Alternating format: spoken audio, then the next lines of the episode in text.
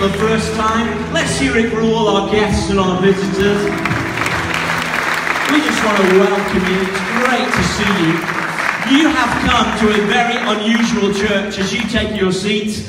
We are a church, the most multicultural church in Birmingham and in the West Midlands Conurbation, and also one of the most in the country. We have 65 different nations that worship together here every week. Isn't that amazing, church? That's worth giving the Lord praise for different nations all come together in harmony, in peace around the living Lord Jesus Christ. Isn't that great on, on an Easter day? Because I want to say this to you Christ is risen. You know what? I can tell that you're not from other traditions because when I say Christ is risen, you're supposed to say Christ is risen indeed. Christ is risen. Amen. oh, I don't know about you. Have you? Today get behind the story of Easter. In fact, I want us to, you know, we make some high declarations, and we just have made a declaration, but I want us to dig round the back of it and bring an understanding about what it might mean personally for you. I don't know about you, but I've got uh, my TV at home. I had to go behind it the other day and sort out all the wires uh, uh, on it. You know, it's like spaghetti junction back there. And uh, it just looked a mess. In fact, this is how bad I am. I'm so shallow sometimes.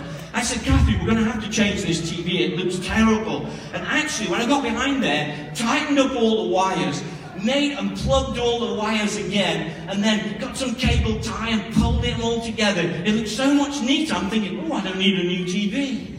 Today, I want you to tidy up all the wires in your thinking and begin to understand more what God has for you in Easter. Are you with me? Do you want to come on a journey with me together? If you've got a Bible, uh, then turn to Galatians chapter 4 and we'll read verse 4. It's a verse we often use uh, at Christmas, but it reads like this Galatians chapter 4, verse 4 says this but when the set time had fully come, God sent his son, born of a woman, born under the law, or those who were trying to be good by their own effort, to buy them back, to redeem those under the law, that we might receive adoption to sonship. Now, just let me pause here. This word sonship doesn't just apply to the males in the house.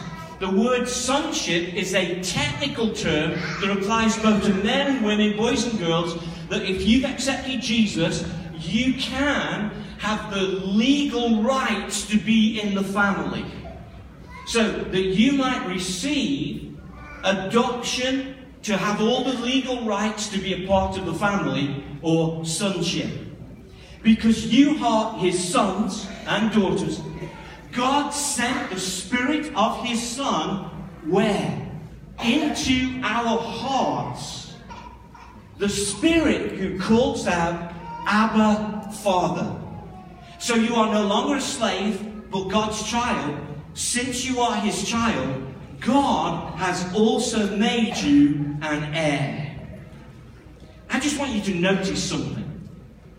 I want you to notice that Jesus did not just come to earth, that he was sent.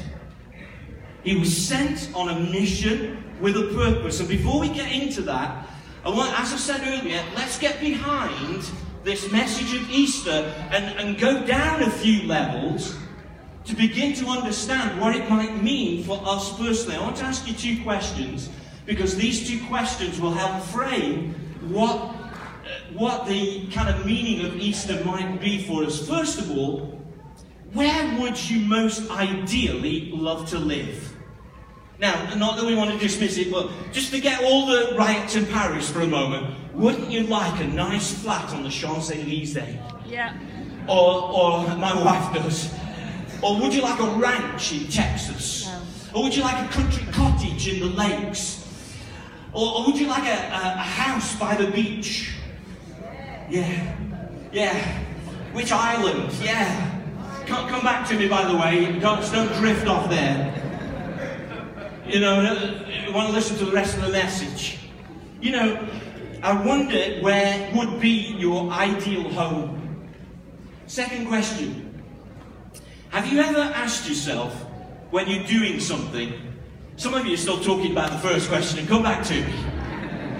Have you ever asked yourself when you're doing something, is this really worth it?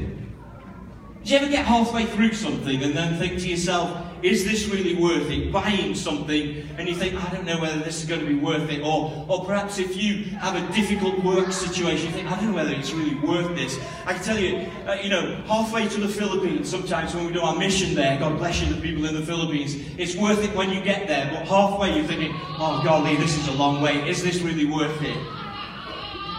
These two questions frame some of the truth of how we can understand the nature of what God is trying to do and what it's like at Easter. Let me deal with the second one first. Jesus went through all that he went through for a specific purpose the cross, the agony, the betrayal, the disappointment, the explosion, and the mystery of the resurrection. Was it all worth it? I mean, all these songs and declarations. He wants to say, I think so. It's worth it because He redeems us so that we might, now get this, receive adoption to sonship. That's His goal. He says all of this is worth it because I'm trying to put you, adopt you, bring you into my family. Yeah, He forgives our sin. Yes, He does. Yes, He prepares a place for us in heaven. Yes, He does. Yes, you'll have a purpose in God. But don't miss this. Don't miss that he went through what he went through to make you as much a part of his family as he is. To adopt you into his family. Jesus was a son by nature. We are sons and daughters by adoption. But for him, he makes no difference. He begins to say, you're adopted in, but I make you a co heir or an inheritance of everything I've got with me. He did that because he thinks you're worth it. Now, I know there's a shampoo that, you know, you flick through your hair and say because you're worth it, and that cheapens it. But listen, you're worth it. You're worth it. Let it just seep over to you just for a moment. He thinks that all that he did and he thinks getting you into his family means you're worth it. Can I hear an amen for anybody? You're like sitting there going, mm, not sure, Pastor.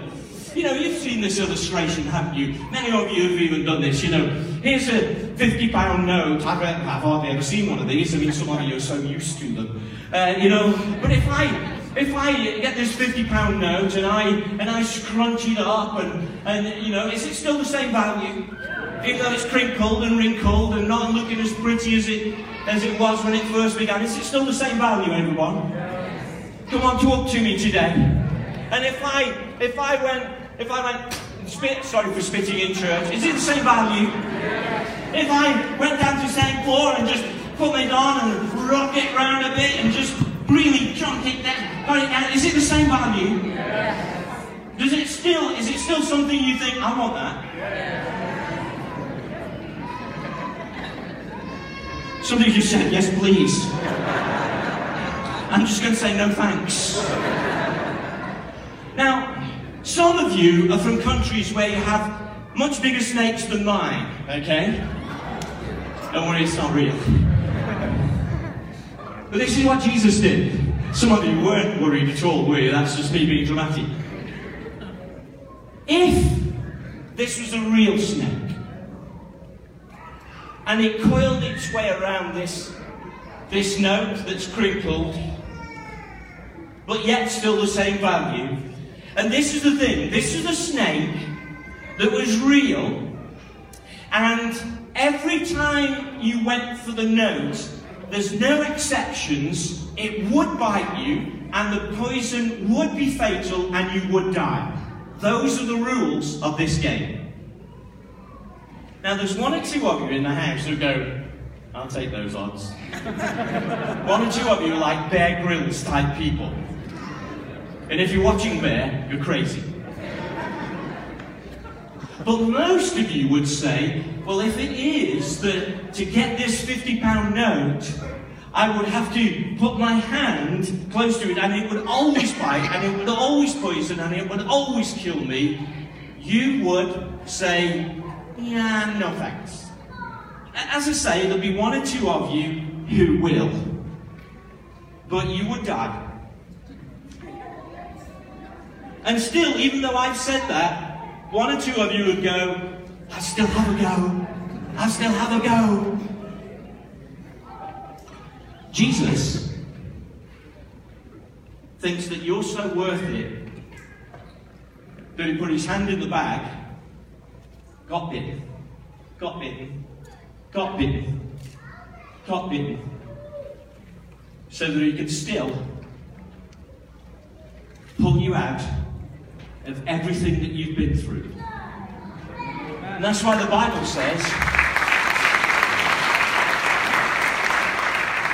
Death, where is your sting?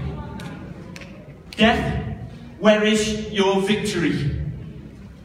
Thanks be to God that gives us the victory through Jesus Christ. When death stung Jesus, it stung itself to death. That's because he thinks you're worth it.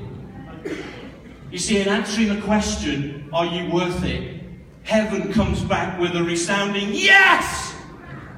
You are. Let me go back to my first question. Where's your ideal place to live? The spiritual people amongst you said, Oh, heaven. The normal people amongst you perhaps have had another ideal place. But you know, if I ask that question to the Holy Spirit, if I said, Where is your ideal place to live?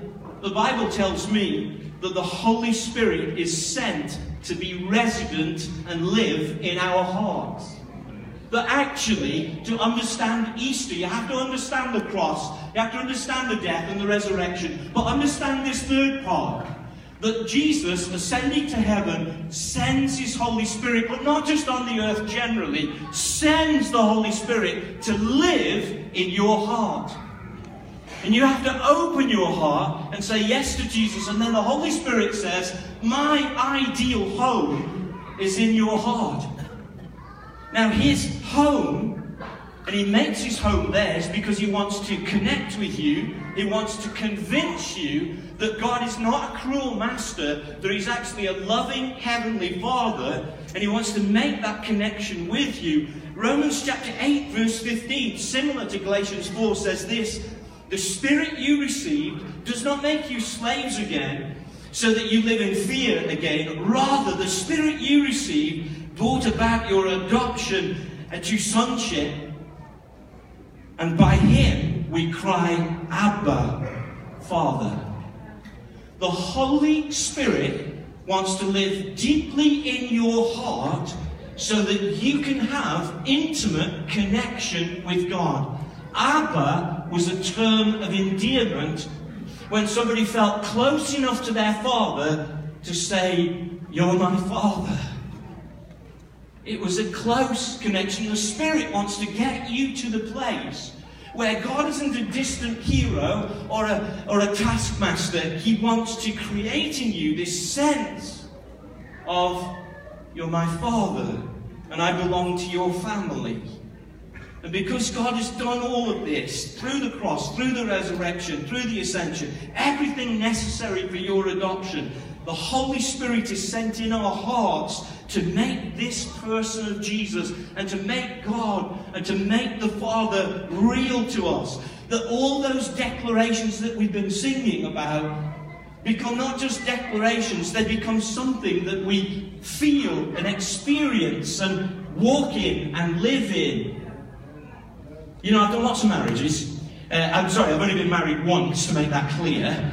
But as a minister, I've done lots of marriages.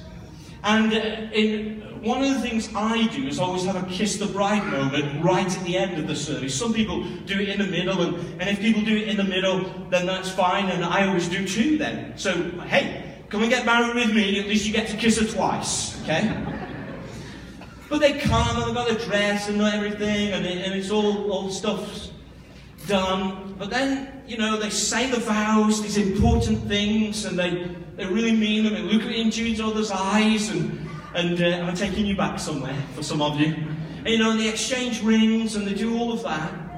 And then they go over to the register, and they sign the register, lovely photographs, family, bridesmaids all around. They go over and sign the register, and then they come back, and at the end, we say, You may kiss your bride. And at that moment, the husband and the bride, they kiss and they feel everything that they prepared, prepared for and said. In fact, with one wedding, uh, uh, they were like kind of kissing so long, I was thinking, this is getting embarrassing.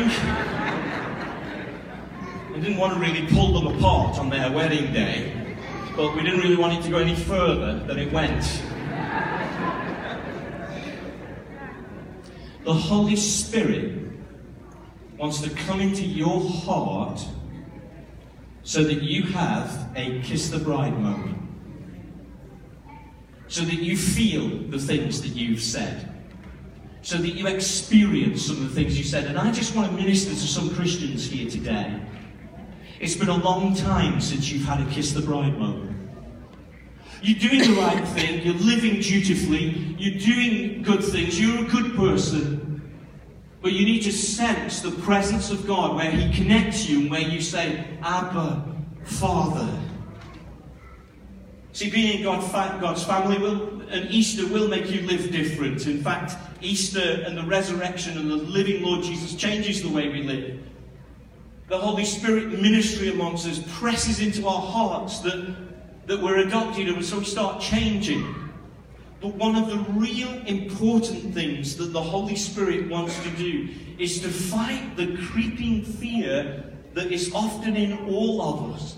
In fact, the Bible describes it like this that you've received a spirit that does not make you a slave again. And The assumption of the Bible is that often our lives are wrapped around with, with a sense of slavery. And, and when we as Christians, we talk about slavery, although can I just say, we talk about slavery as if it's not an issue, but it's the biggest issue that we, one of the biggest issues that we have today. And we must break it, church. We must pray and we must act about some of the slaves in our own city. Can I hear an amen? Now, for some of us, we think the, the issue of slavery is gone, or we think it's kind of medieval language, and we don't think of ourselves as slaves. But let me put it to you this way the Bible actually says, I want to remove the spirit of fear that causes you to be a slave. And when you say something like this, I will be acceptable when I when I get that. You fill in the blank of that house, car, career, anything. Or I will be welcomed and I will be acceptable when I'm welcomed by them. Fill in the blank in your life. Family, workmates, that friend, that person, that acceptance group, sometimes that church. I'll be welcomed by that or them. That can turn into slavery for you. The Holy Spirit wants to make sure that you serve and that you live from the right motivation. And that thing that drives you, that thing that sometimes causes you to fear that you're out, that, that thing that kind of mitigates against your mindset where you say to yourself, you know, unless I get that, unless I am that, unless they say that fear the Holy Spirit wants to press against that and to release you from it. And this is the back end of Easter. This is the wires behind the TV set. You can say, Oh, Jesus is alive, and we can clap and scream and shout. But what about the Holy Spirit ministering deeply into your spirit that you're His child? Stop chasing after the things you've been chasing after. Can you hear amen, church? That fear that sometimes drives us and that tendency to act like slaves. The Holy Spirit wants to heal this. I don't know how many people you work with at work and you think, hmm, they're not free. They're driven. And often this expresses itself in two types of slaves that we. There can be some people who are, if I can put it this way, they're, they're, they're slaves to the distraction of sin or the distraction of doing the wrong things. They're, they're afraid that they won't get that or be accepted by them, so they do more things that actually hurt them in order to get that acceptance. It's like the younger son in the parable that we talked about last week, you know, the, the, the older son and the younger son, and, and one asks for his inheritance, and he runs further into wild living or distracted living. The Bible actually says and makes it clear that anything that you obey can become your master. So today, can I just simply ask you on this Resurrection Sunday, when we're shouting and praising, just for a moment, who is driving you, leading you, pulling you, motivating you? Is that the right motivation? See, Jesus' half brother James put it like this. He said that, look, sin isn't just one thing that you do. And, and can I just mention the word sin today unapologetically or wrongdoing? That's not just one thing that you do. James puts it like that it's like a process that happens to us. Each person's tempted when they're dragged away by their, uh, firstly, their own desire entices them. Then, after desire is conceived, it gives birth to sin. And when sin grows, it, it traps you and puts you in death. Look, look, this is the process. Slavery is, first of all, you get enticed by something. You get, look, you need this, you need this, have this, have this. You need this. It's a bit like in the Garden of Eden. It's really interesting to me that, that the enemy says to Eve, Eat this. It looks good. Eat this.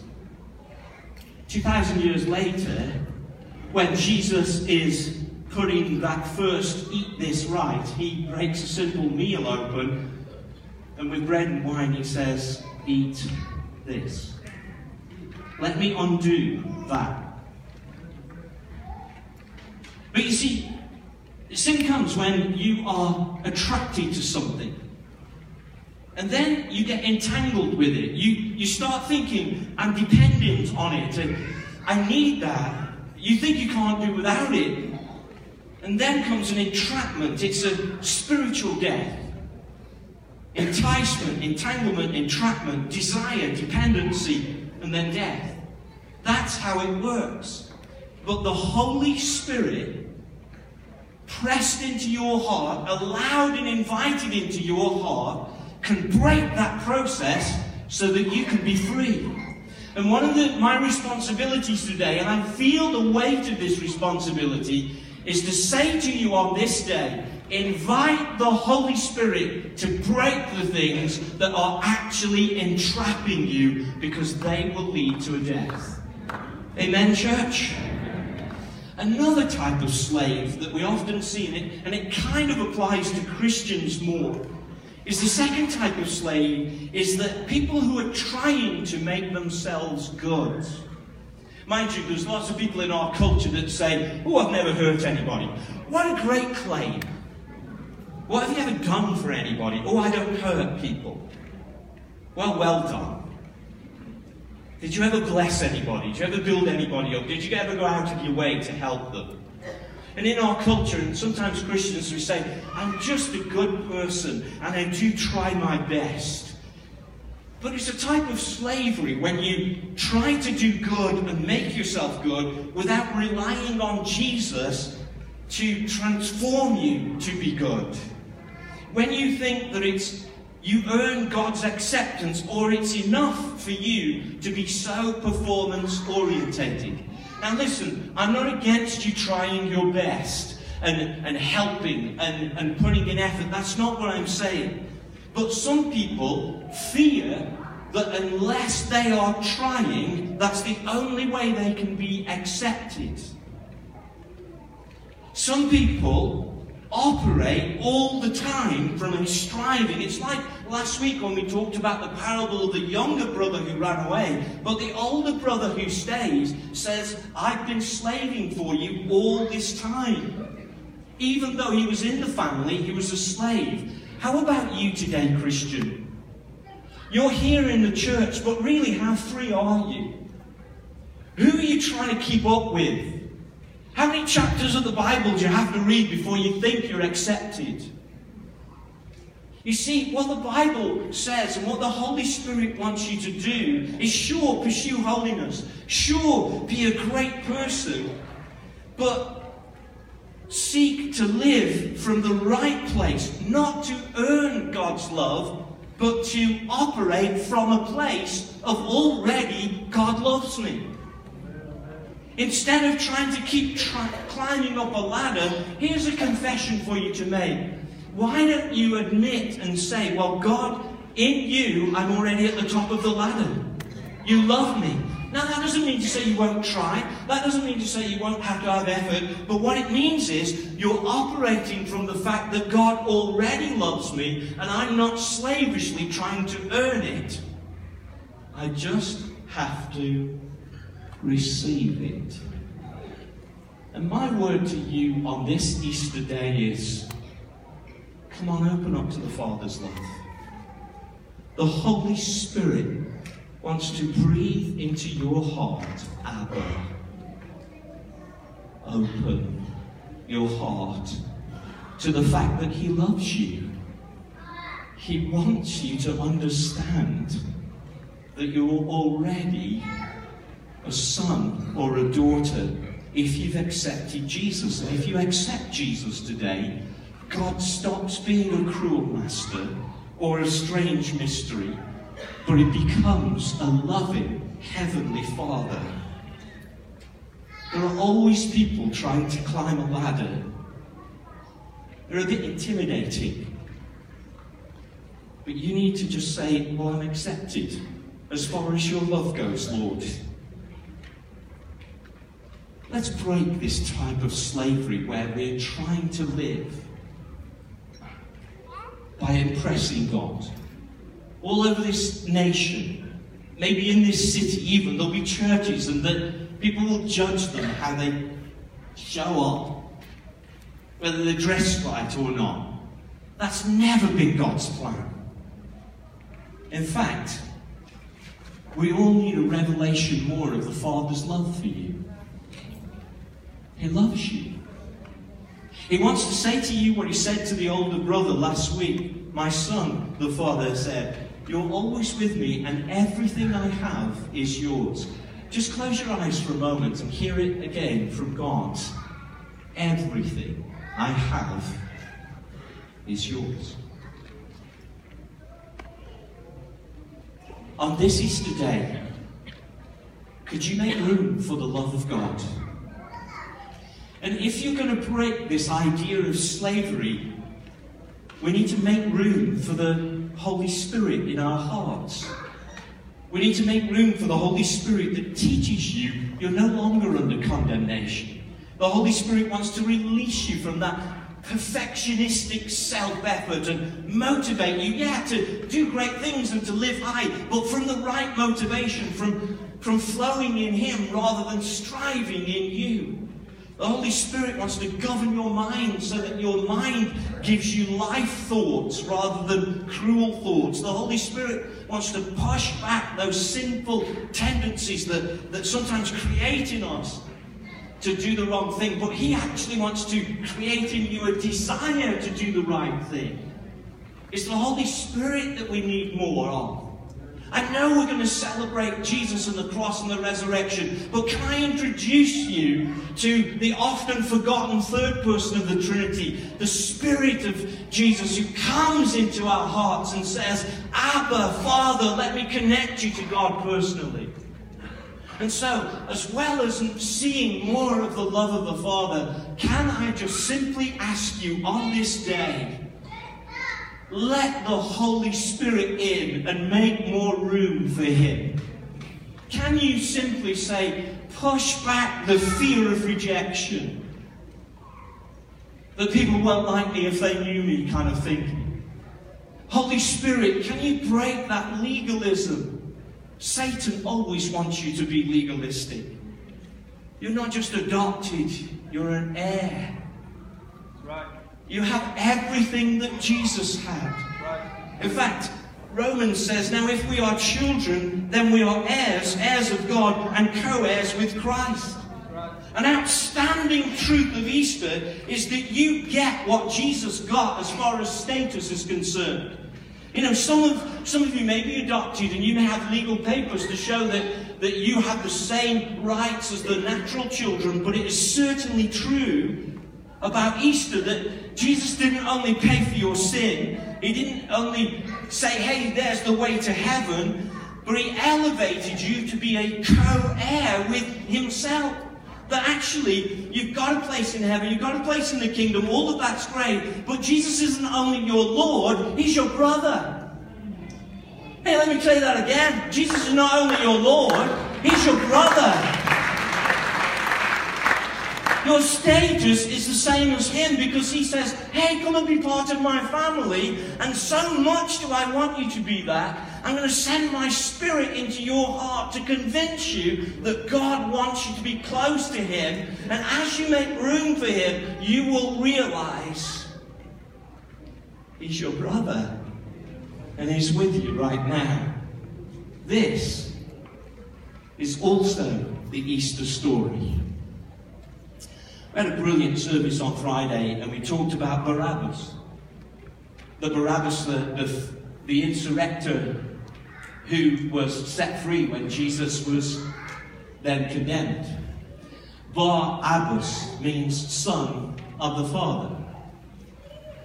And Barabbas, the false son, was released so that the true son, Jesus, could take your place the broken sons and daughters so that you could become sons and daughters of the Father. Let me close with this, and many of you would have heard this story, and maybe the choir you could just come and but focus on what I'm saying. There's a man one time, and him and his son loved each other deeply, and they loved art. And they went around the world collecting priceless art, you know, Fabergé eggs and Renoir paintings and all sorts of things, sculptures.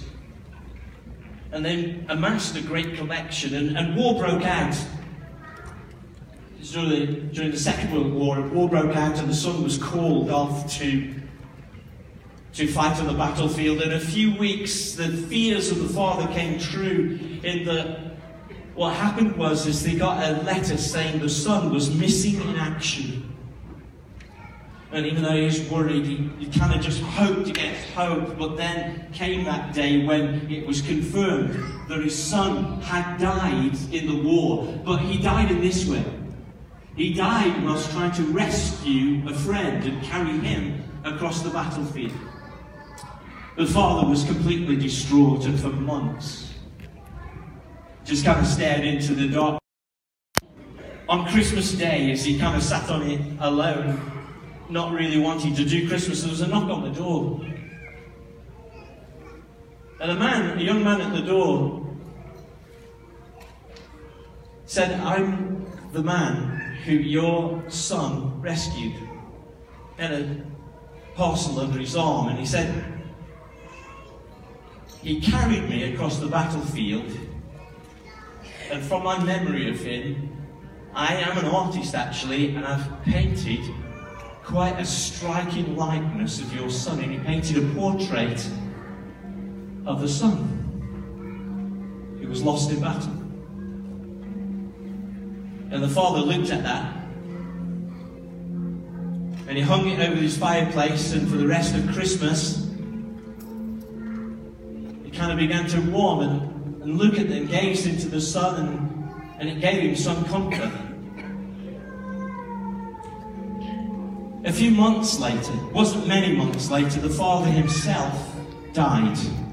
And on the following Christmas day was a famous art auction. And many people forego their Christmas celebrations because they knew that the auction had things in it that were priceless. And so as the first, as the crowd assembled, the first lot came up and it was the portrait that the friend had painted of the son. And the auctioneer said, Will anybody give me a hundred pounds for this? And the room was silent. In fact, there was a few mumbles in the background saying, oh, when are we going to get on to the real stuff? You know, I've come for the Fabergé egg, I've come for the Renoir painting, I've, I've come for the, the Michelangelo, I've come for the, all the more important things. Does anybody give me a hundred pounds for the son? And, and there's a guy at the back who said, Well, I kind of knew the family, so I'll give you fifty pounds. Any advance on fifty pounds? Any advance on fifty pounds? You know, today you might have someone knocking at your heart saying, Will you take the son? Anyway, there was no advance on £50, and so said, sold to the man at the back, and then the auctioneer folded the booklet and said, and ladies and gentlemen, this concludes our auction. There was a bit of an uproar saying, well, we've come for everything else. He said the father changed his will to say this Whoever gets the son gets everything else and gets it all. Let me say that one more time. If you get the Son, you get everything else. Please stand to your feet with me. In fact, I'm going to say it one more time. Whoever gets the Son gets everything else. Come on, let's give the Lord a hand clap of praise.